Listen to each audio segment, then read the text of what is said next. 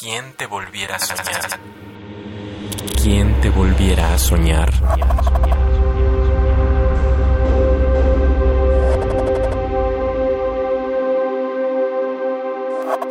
El valor de las cosas.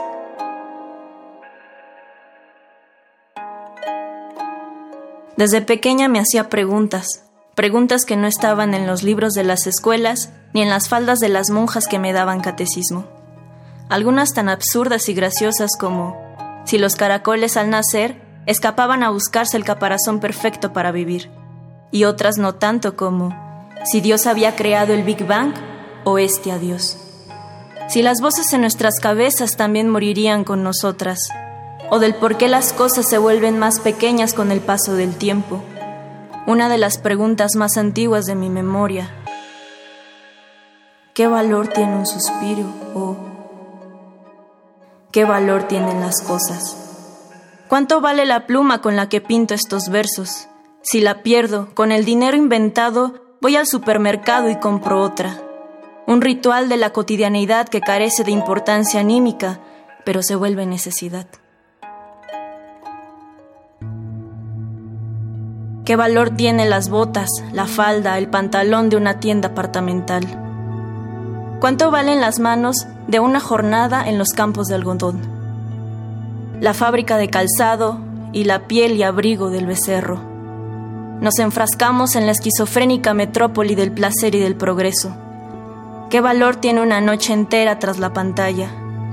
¿Cuánto vale una mañana efímera, un despertar de la muerte, si no más que un inicio de sesión? Nos encorvamos, nos inflamos de noticias y de información, del dolor y de la indiferencia del mundo, cargándolos en los bolsillos. ¿Qué valor tiene las dos horas de trayecto atorada en el tráfico de Zaragoza y en el metro de la línea 3? ¿Cuánto valen las ocho horas sentada en la oficina o en la butaca de nuestra institución? El tiempo se derrite en la eterna espera de un consuelo, un tiempo artificial y globalizado que inunda el cuerpo, ciudades y carreteras. ¿Qué valor tiene el sueño americano incrustado en nuestras jaulas de oro? ¿Cuánto vale la vida de esta máquina orgánica que dibuja el paso incierto de nuestra muerte? Nos robaron la utopía para darnos un camino pavimentado de rutinas, efímeros placeres y analgésicos para el corazón. ¿Qué valor tiene una ecuación trigonométrica en la montaña alta de Guerrero en tiempos de sequía?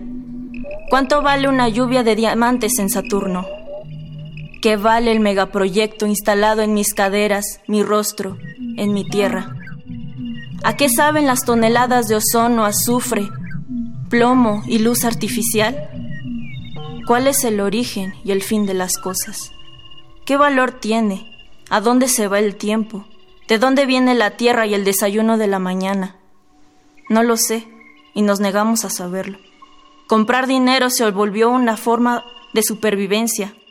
Nos han hecho creer que tenemos dos lugares en el mundo, el de productores o consumidores.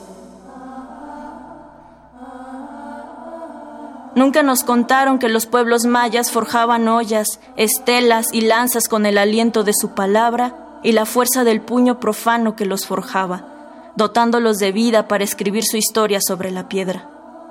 Pero aquí estamos, dándole valor a cada lágrima, a cada paso, a cada grito, a cada pan en la mesa, a cada palabra, aquí, en este rinconcito de poesía.